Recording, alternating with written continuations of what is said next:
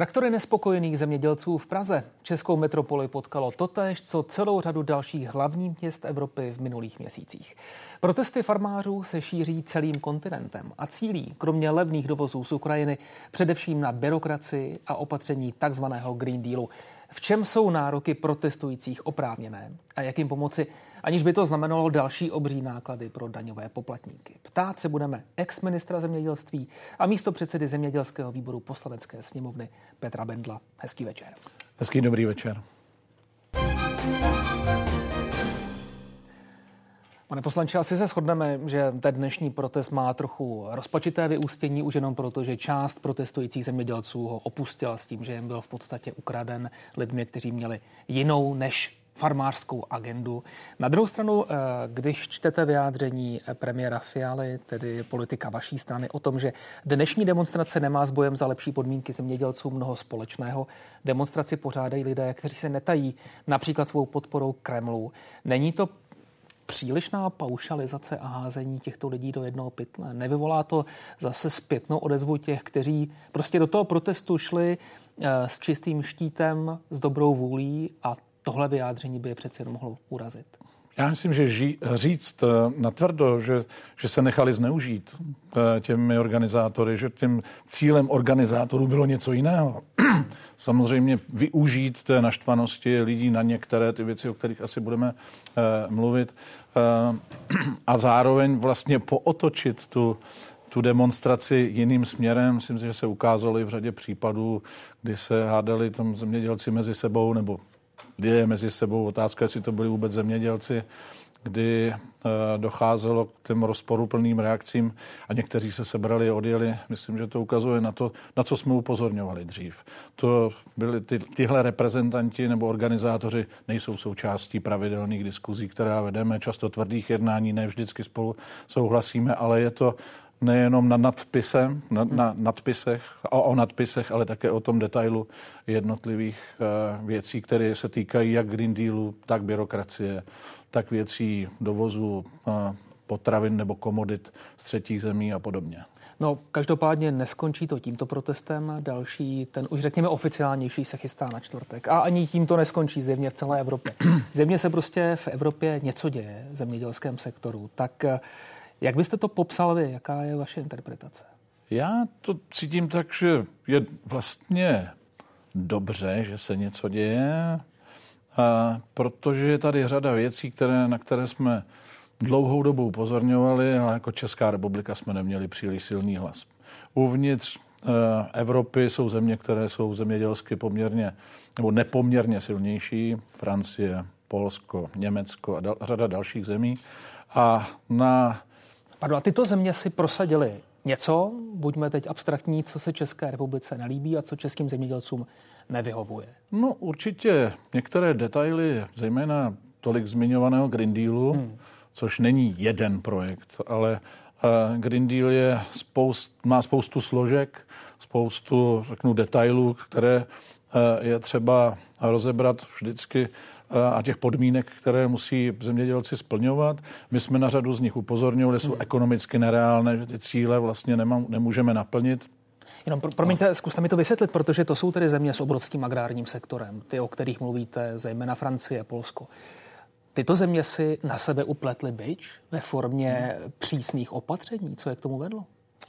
No, podlehli tomu pocitu, že můžeme chránit planetu, aniž bychom na to měli dostatek finančních prostředků, že můžeme eh, vytvářet eh, produkci potravin eh, v systému, který vlastně vede k nekonkurenci potravin v tom světovém měřítku a i uvnitř té, té Evropy jako takové. Takže tam je řada věcí, na které je třeba, nad, nad kterými je třeba se zamyslet, sednout si a hledat nějaké řešení. Green Deal jako takový je zejména o ochraně přírody, ochraně půdy, ochraně vody.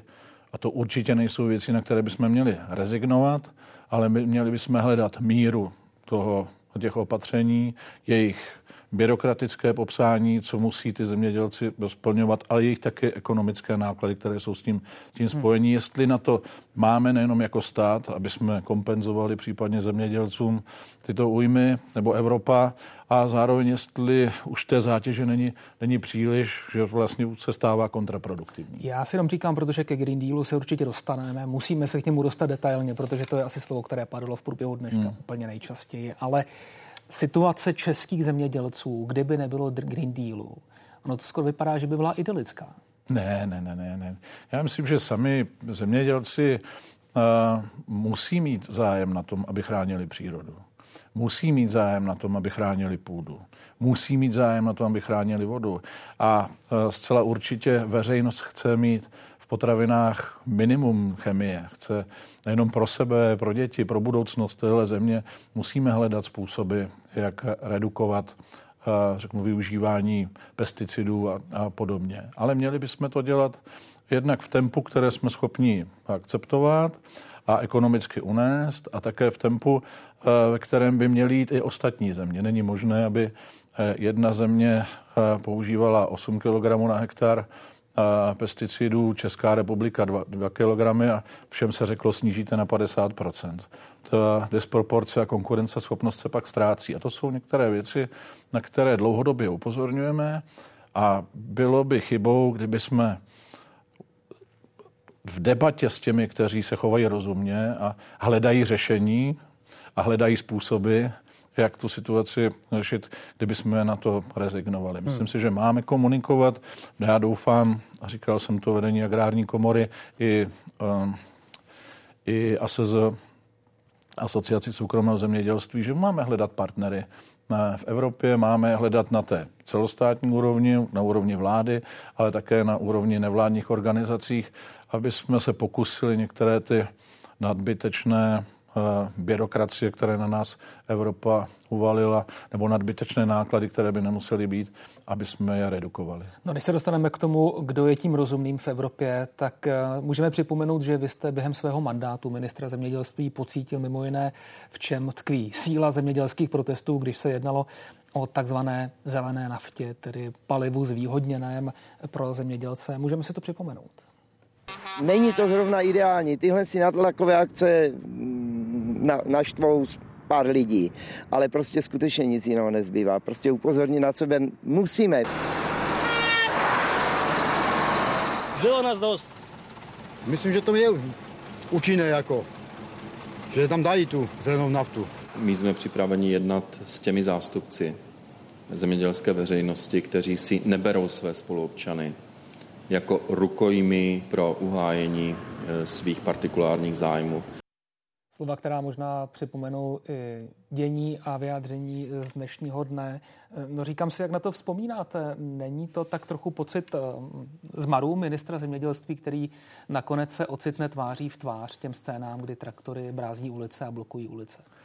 Ne, ne, já jsem se musel usmívat, protože jsem si vlastně vybavil tu situaci a ukazuje se, že ono je pořád co řešit. Vždycky je nějaký problém a, a není ta situace, a, není to tak, že by problémy v České republice, jak se nám to někteří snaží namluvit, vznikly v zemědělství před rokem a půl, nebo že by přišli s fialovou vládou.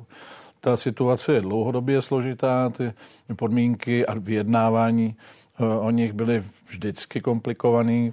A u zelené nafty tehdy část zemědělců v Evropě kvůli ním eh, protestuje.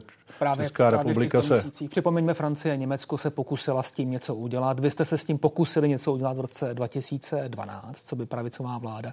Teď máme opět převážně pravicovou vládu, ale už se asi o žádnou změnu ohledně zelené nafty Nemáme nepokusí. hlubší problémy, bych dneska řekl. Na zelenou naftu jsme eh, nesáhli, udělalo se hodně eh, v jejich evidenci, tak aby se minimalizovala šance, že bude zneužívána.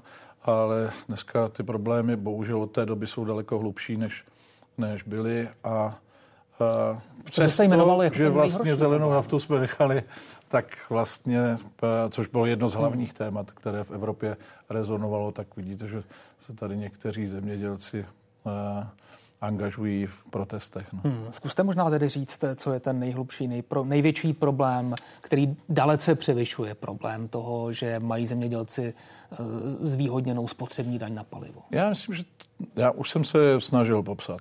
Vysoká míra byrokracie. Dneska totéž byrokracii, kterou má firma s 250 zaměstnanci, musí absolvovat eh, rodinná firma, která nemá tolik zaměstnanců, nemá šanci vlastně uspět v tom světě byrokracie. To je jedna věc. Druhá jsou ty potraviny z třetích zemí.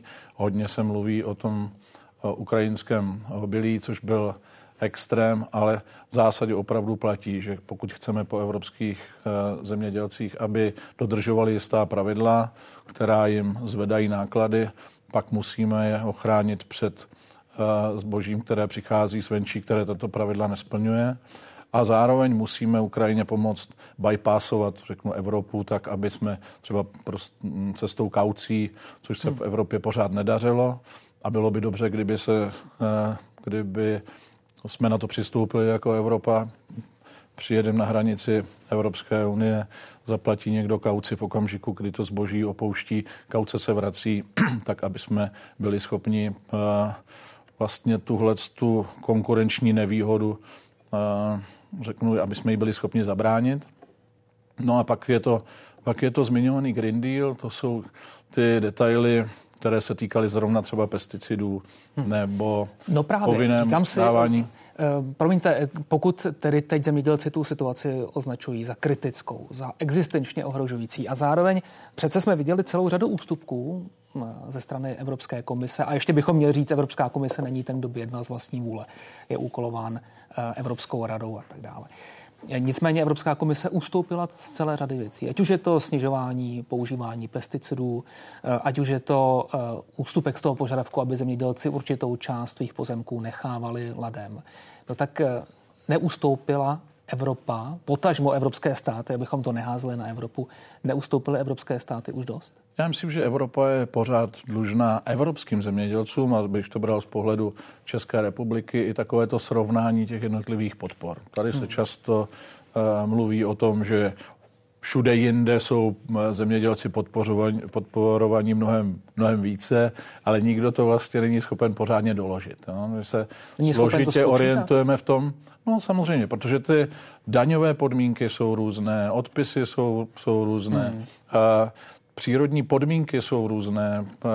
Jsou tady země, které, jsou, kde, které mají zemědělství jako dominantní. Česká republika tady je dominantní spíše průmysl, takže konkurentovat mzdou v oblasti průmyslu, mzdě v oblasti zemědělství je mnohem složitější v České republice než v některých jiných státech Evropy. My jsme zemí, která je rozvodím, takže náš třeba přístup k řešení ochrany vod a podobně je, je jiný než v zemích, kde rozvodím nejsou, kde už naopak k ním ty řeky přitékají. Těch, těch růzností uvnitř Evropy je celá řada, ale zcela určitě by bylo dobře, kdyby jsme se sjednotili na některých parametrech, které se týkají podpor zemědělství. Tedy abychom se nekonkurovali nejen s tím světovým trhem, s Ukrajinou, latinskoamerickými zeměmi, ale i mezi sebou navzájem. Ne, já myslím, že ne. Že konkurence být musí. Jeden z hmm. problémů, který Dobře, ale zažíváme... aby nekonkurovali potažmo státy prostřednictvím svých dotací. Tak, prostě my jako Česká republika těžko můžeme, jako řeknu, konkurovat rozpočtu Německa nebo Francie. Hmm. No vy jste říkal, že Česká republika má spolupracovat v Evropě, hledat ty spojence. Doslova jste řekl ty rozumné. Kdo jsou to ti rozumní, se kterými my můžeme utvořit eh, koalici třeba v Evropské radě? No, to jsou ti, kteří mají pocit, že Green Deal, tak jak je nastavený, není akceptovatelný. Stejně tak ti, kteří prostě chtějí odbyrokratizovat eh, Evropu, alespoň co bude vůbec eh, technicky možné. Pokud se na těchto třech věcech, a samozřejmě ten dovoz třetích zemí, aspoň to bych viděl za základ. Pokud hmm. tady zazní od některých z vlád eh, v Evropské unii, že toto jsou pro ně také priority, pak ten partner vlastně vzniká automaticky, protože můžeme začít debatovat o detailech. Dobrá, tak pojďme začít u tohoto bodu. Vy jste zmiňoval možnost metody vratných kaucí. to jest ukrajinský dovozce přiveze obilí na evropskou hranici, složí kauci. Jestliže obilí opustí opět území Evropské unie, kauci dostává zpátky. To je idea české vlády, české agrární komory, která myslím, že o ní často mluví, nebo idea, která už nabývá formu nějakého koncenzu v Evropě? Nevím přesně, kdo je otcem téhle hmm. myšlenky, ale já jsem se o tom bavil s Veronikou Vrecionovou, s naší europoslankyní, už před možná tři čtvrtě rokem, že to je jedna z tezí, která se v Evropě uh, probírá, ale nebyla k ní pořád vůle. Myslím si, že ten tlak, který teď vzniká, by k tomu měl směřovat, aby třeba najdou lepší řešení, ale tohle nám, kteří se tím zabýváme delší dobu, přijde jako velmi jednoduchý systém, a asi se všichni shodneme, že chceme zároveň fungovat. pomoci ukrajinskému agrárnímu Přesně sektoru tak. i zemím třetího světa, které do značné míry Ukrajina My živí. Máme zájem na tom jim pomoct, ale není možné, aby to eh, zůstávalo tady. Musíme ho distribuovat, pomůžeme tím vlastně i Africe, kam, kam patří, kde je nutné, aby, aby se zase eh, ty africké země, které trpí, eh, trpí nedostatkem potravin a také nedostatkem vody, tak aby se ty země ne, nebo lidé v nich nepohnuli eh, na sever. Hmm. Jak tedy modifikovat eh, Green Deal, abychom u tohle zaklínadle ještě chvíli zůstali? Vy jste říkal, že to má celou řadu eh, poměrně komplikovaných, poměrně detailních aspektů, ale dá se to říct pochopitelně jednoduše, stručně? Má se no. jednat o oddalování těch bolestivých opatření v čase? Ne, jejich musíme vědět, na co daná společnost vůbec má, co je schopná, protože se určitě shodneme na tom, že chránit přírodu musíme. Takže, ale musíme ji přizpůsobit ekonomickému ekonom, eh, prostředí, které jsme schopni vygenerovat, ať už se to týká zemědělců v České republice nebo kdekoliv jinde. Takže musíme zreálnit tu, tu situaci, musíme si taky ujasnit energetické věci. O těch jsme se tady ještě nezmínili a využívání obnovitelných zdrojů. To bude velké téma, eh, nebo je velké téma v České republice, aby jsme byli schopni do budoucna mít tolik elektřiny, která, eh, kterou budeme potřebovat a pokud možno samozřejmě i ekonomicky eh, dostupné. Tohle jsou věci, které se týkají i zemědělců, a potřebujeme, aby zapadaly do, do celkového kontextu. Takže hmm. hledat partnery v Evropě, aby jsme zreálnili tempo, kterým můžeme jít, aby jsme uh, naplnili ideu ochrany přírody i těch jejich detailů, hmm. o kterých jsem mluvil. Právě si říkám, jestli nejde jenom o to odkládání toho problému v čase, protože se asi shodneme, že ono se něco stane s evropským zemědělstvím v průběhu toho, jak se budeme vyrovnávat s klimatickými tlaky. Ono se nestane, ono už se to děje. Že? V praxi hmm. vidíme, že sice srážek padá každoročně přibližně stejně. Hmm. Ale... Pardon, jestli ještě mohu dodám k tomu uh, slova Vojtěcha Koteckého, vědce z Univerzity Karlovy. V Česku je jedna profese, která má eminentní zájem na tom, aby se zelená dohoda podařila a to jsou zemědělci. No, protože oni pracují jsou... s, tou, s tím, řekněme, výrobním prostředkem, který velice trpí v průběhu klimatických změn. No samozřejmě. Zemědělci by ze základu měli mít zájem na tom, aby eh, půda byla kvalitní a voda byla kvalitní, protože to zajišťuje jakousi dlouhodobost jejich, eh, jejich produkce a života vůbec to, to zemědělství jako celku. Takže to nejsou věci, které jdou proti sobě a rozumní zemědělci, ať už jsou to farmáři malí, střední nebo, nebo velký, by měli mít zájem na tom, aby měli kvalitní půdu dlouhodobě. Samozřejmě dostávají se do toho problémy, které v České republice existují, že ne vždycky je ta půda vlastněná těmi, kteří na ní hospodaří. Ne všichni se k té půdě chovají, eh, řeknu, systémem řádného hospodáře. Někdy spíš žijí tím, že po mně potopa, jestli tam ještě budou 15-20 let hospodařit, ale my potřebujeme, aby ta půda byla kvalitní dlouhodobě. Je to Takže... speciálně problém České republiky, respektive je zvlášť vyhrocený v České republice, vzhledem k tomu, jak eh, silně koncentrovaný je sektor zemědělství? Česká republika je specifická v jedné věci. Eh, bývalý východní blok, eh, nebo bývalé RVHP, nebo v zemích RVHP nikde nedošlo k tak důsledné kolektivizaci v zemědělství jako v bývalém Československu. V Polsku, v Maďarsku, v zemích bývalé RVHP nezabili úplně malé podnikání a v České republice nebo Československu tehdejším ano. Proto ta naše, řeknu, zemědělská struktura, struktura zemědělství je tak odlišná od té evropské. Máme vysoký průměr velikosti farem, máme tady ten sektor, ten nejmenší těch, těch rodinných farem, který se v minulosti těžce po revoluci dostával k majetku, který jim byl komunisty ukraden v těch 50. letech. Pak jsou tady eh, družstva, která řeknu, produkují zejména komodity, ale málo se zabývají tím zpracovatelským sektorem.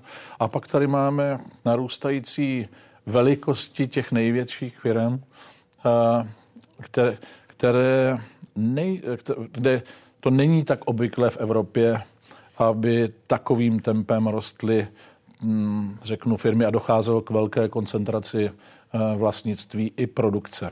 Hmm. Je tohle něco, také důvod, proč... Čím se lišíme? Je tohle také důvod, proč skoro 52% zemědělské půdy v Česku je ohroženo vodní erozí?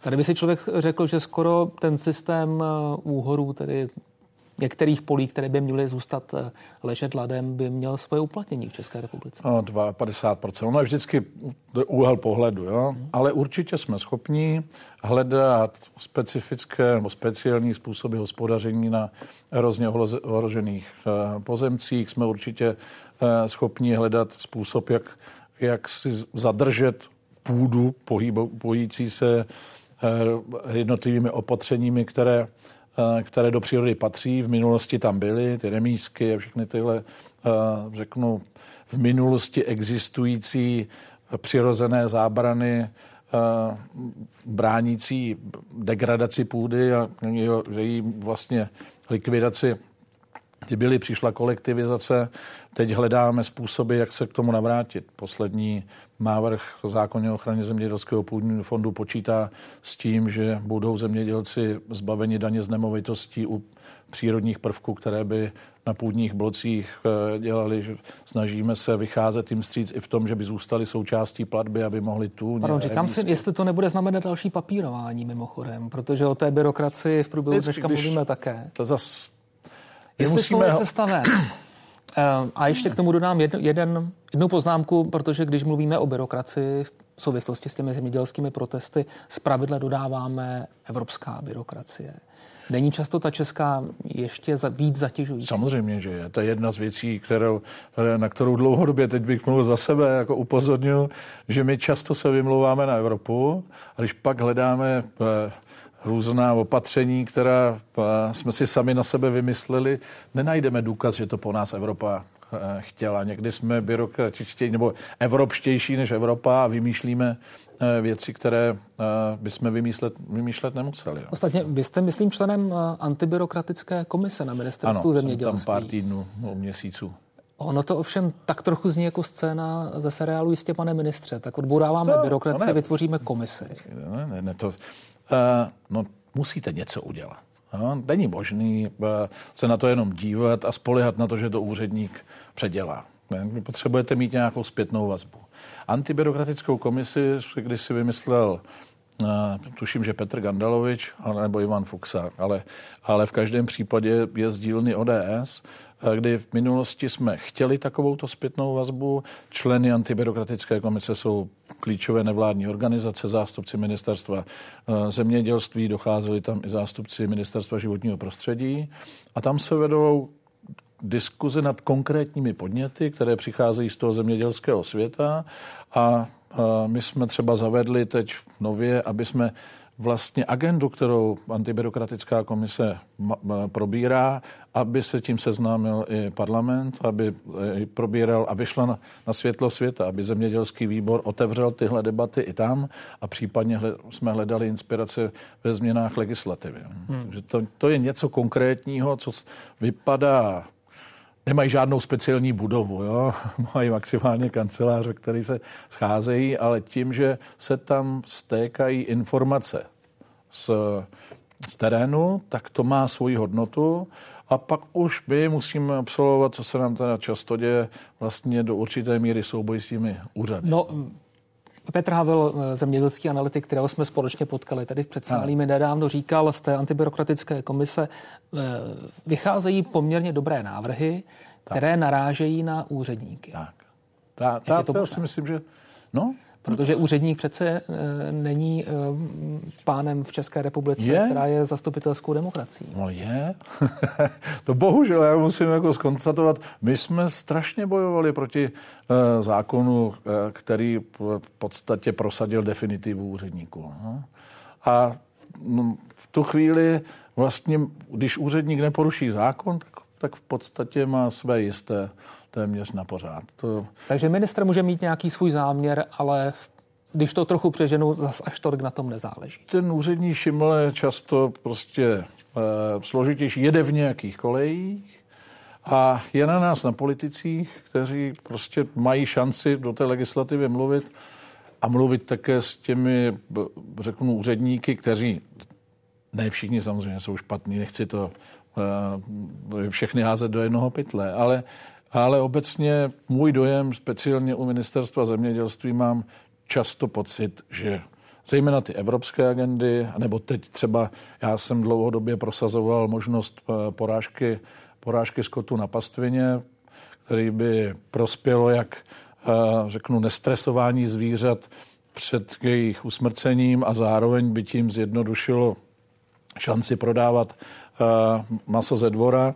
A tři roky to nešlo. Teď teprve jsme se domluvili díky panu ministrovi Výbornému na tom, že tento návrh dáme do, do veterinárního zákona. Slováci už ho dávno mají, mají ho uh, ratifikovaný Evropskou komisí.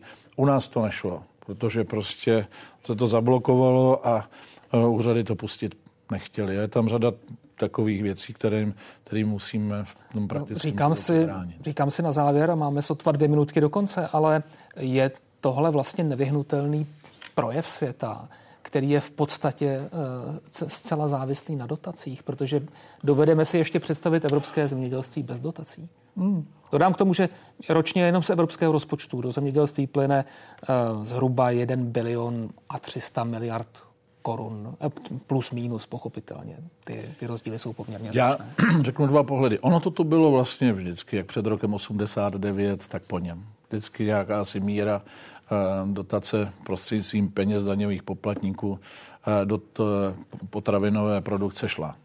To, čím se lišíme, je, že by, ten Evropa, že by Evropa a vlastně i Česká republika neměla posílat peníze pro to, aby bylo, aby bylo více produkce, ale měla by eh, tím, těmi penězi kompenzovat Zároveň újmy. chceme potravinovou soběstačnost a chceme zároveň snižovat svoji potravinovou produkci. No, na, na to bychom byli tady další půl hodiny, kdybychom se bavili o potravinové soběstačnosti nebo bezpečnosti, což já hmm. považuji za důležitější faktor. Ale jde o to, že jde především o prostředky, které neslouží k vyšší produkci, ale slouží jako kompenzace za újmy, které hospodáři v oblasti zemědělství mají. Petr Bendl byl naším hostem. Moc krát děkujeme. Děkuji za pozvání. No a protestům zemědělců se budou pochopitelně věnovat i dnešní události komentáře.